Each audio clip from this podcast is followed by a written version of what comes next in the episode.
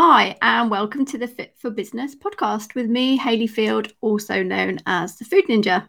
I'm here to chat with business owners about their health and how it impacts their business, and vice versa, and to share with you all the latest tools, tips, and strategies that are working for myself and my clients. Hope you enjoy the episode. Hi, and welcome to today's show uh, which is another solo episode. I know I say it each time, but I'm still not sure about how I feel about these solo episodes. It all feels a bit weird, but um, I'm sure I'll get used to it. So today I am here to talk about accountability. And the reason I'm going to talk about accountability is I'm a bit shit at it. I'm really great with other people's accountability because obviously that's kind of my job. It would be fucking weird if I wasn't. Um, but I'm not all that good with mine. And I think the reason for that is I don't always hold myself accountable in the right way. Accountability doesn't work for everyone. And it doesn't work for everyone because people do it wrong a lot of the time. I know that when most people think about accountability, they probably think that it's when someone says they're going to do something, maybe they make a big sort of public declaration, and that motivates them to do the thing because they don't want the embarrassment or shame of people going, Hey, weren't you going to do that thing? They don't want to be seen as a person who doesn't do what they say they're going to do. That doesn't really work with me. The minute I say to someone, oh, I'm going to do this and publicly declare it straight away, it makes me not want to do it. not because I'm like, oh, I might be shit or whatever, but just because now that that expectation is there and people are expecting me to do it, and I don't like being told what to do, straight away, I'm just like, oh, someone's expecting me to do this. I'd rather do something completely fucking different. and I guess the purpose of me telling you this is when I realized this, it really helped me working with my clients because there isn't one way to keep people accountable. You need to understand what are those that person's motivations um, and understand what type of personality they have a lot of the time. Sometimes a big public declaration is, you know, oh, I'm going to go live on my Facebook from Monday to Friday at 11 a.m. That's not going to work for everyone because straight away they're just like, well, no, that's it. You know, that expectation is there. I think people also think that keeping someone accountable is about policing.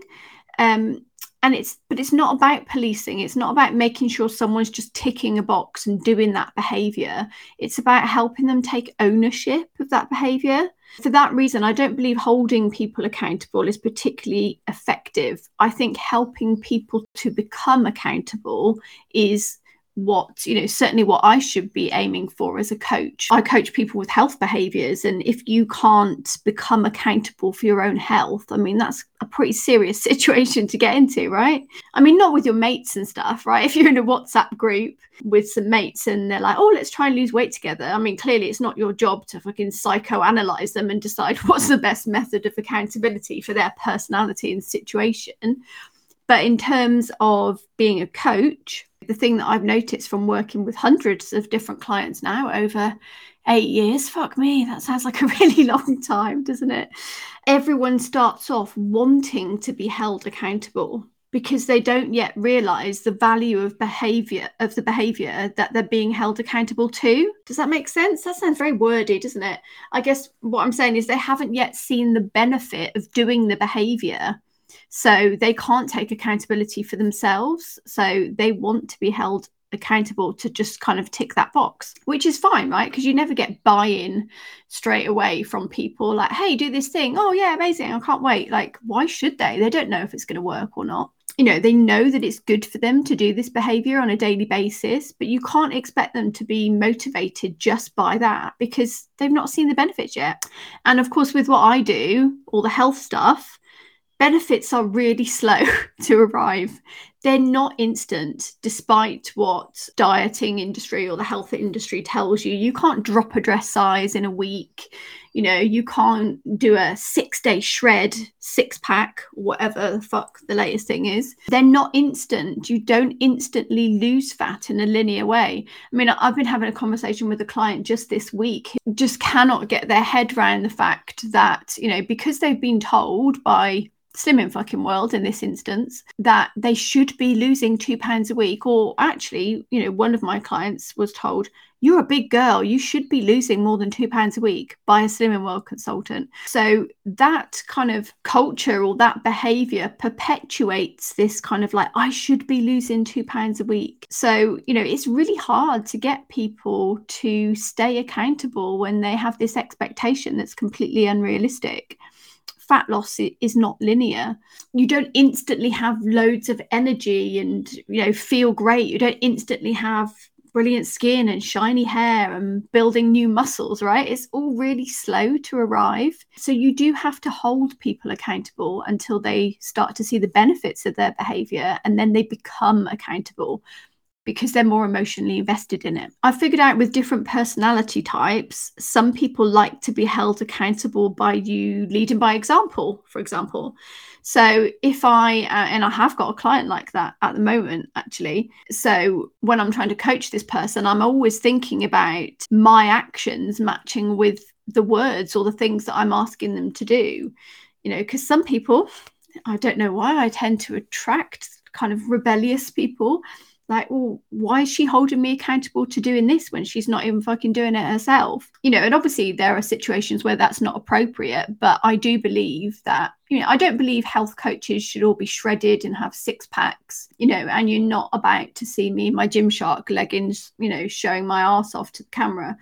But I do believe that you should take care of yourself. If you are trying to persuade other people that taking care of themselves is a good idea, then absolutely you should be doing the behaviors that um, allow you to be healthy, whatever that looks like for you. It doesn't always look like big, massive glutes in Gymshark leggings. Although I have got big, massive glutes, I'm quite proud of actually.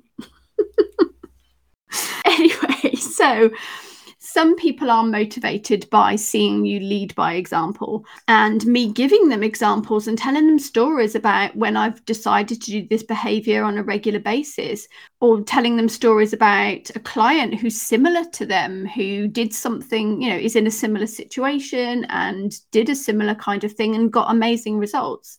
Those kinds of people are motivated by those stories, those, you know, examples and, and possibilities. You know, it gives them a little glimpse into what their life could be like. You know, it's not always motivating for me to tell people that, hey, I do this thing, because for some reason, a lot of people put you on a pedestal as a health coach, right? They think, oh, wow, well, Hayley's super healthy and fit and whatever. Like, Spoiler alert, I'm fucking not. Not at the moment, anyway, because I walked 50 kilometers on Saturday, which I might do another podcast about actually. Let me know if you'd like me to do a podcast about that experience.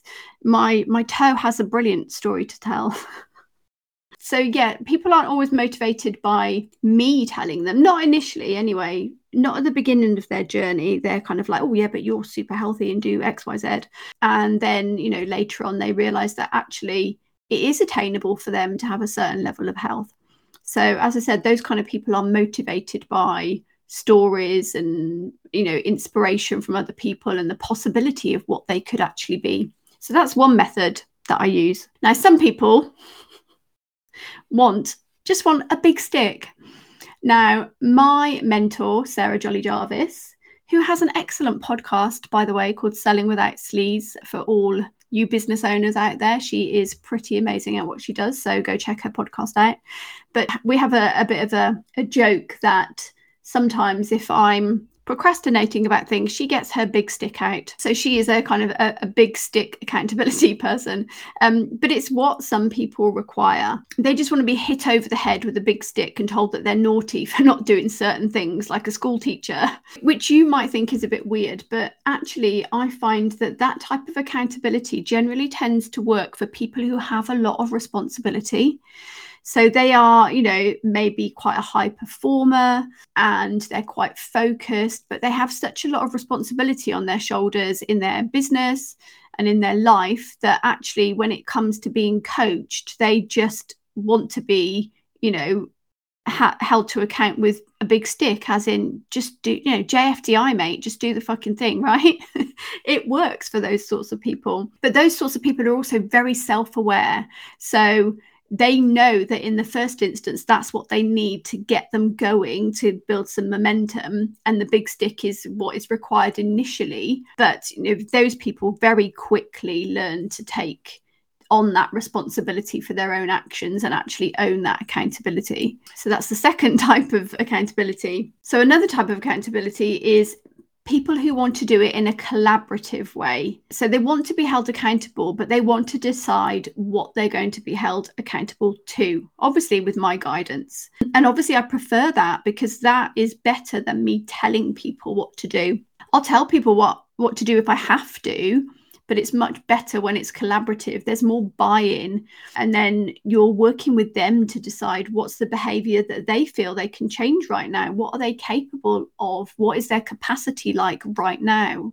It's also a really good way of trying to find out what's important to them. What are they prioritizing? So that's another personality type with other people um, and again this is normally very early on in the journey people want to use fear for accountability. I mean, it's it's not my favorite thing to do, um, but some people do require a short, sharp shock. They want to be told what the consequences of their current behavior are. So I can think of a, a situation with a previous client where you know they had a lot of health problems they were very overweight they were not very physically active they were in their late 40s and you know, there were potentially quite a lot of consequences in terms of heart health. This client was pre diabetic as well.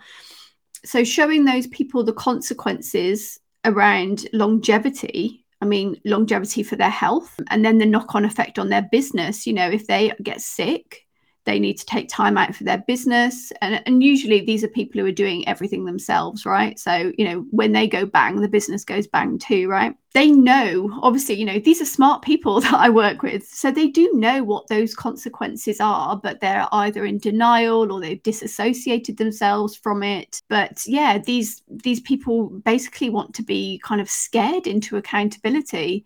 And let me just say none of these methods are right or wrong. They're just right for a particular person at a particular stage in their journey. So if first of all they get motivated by the big stick they're not always going to be like that.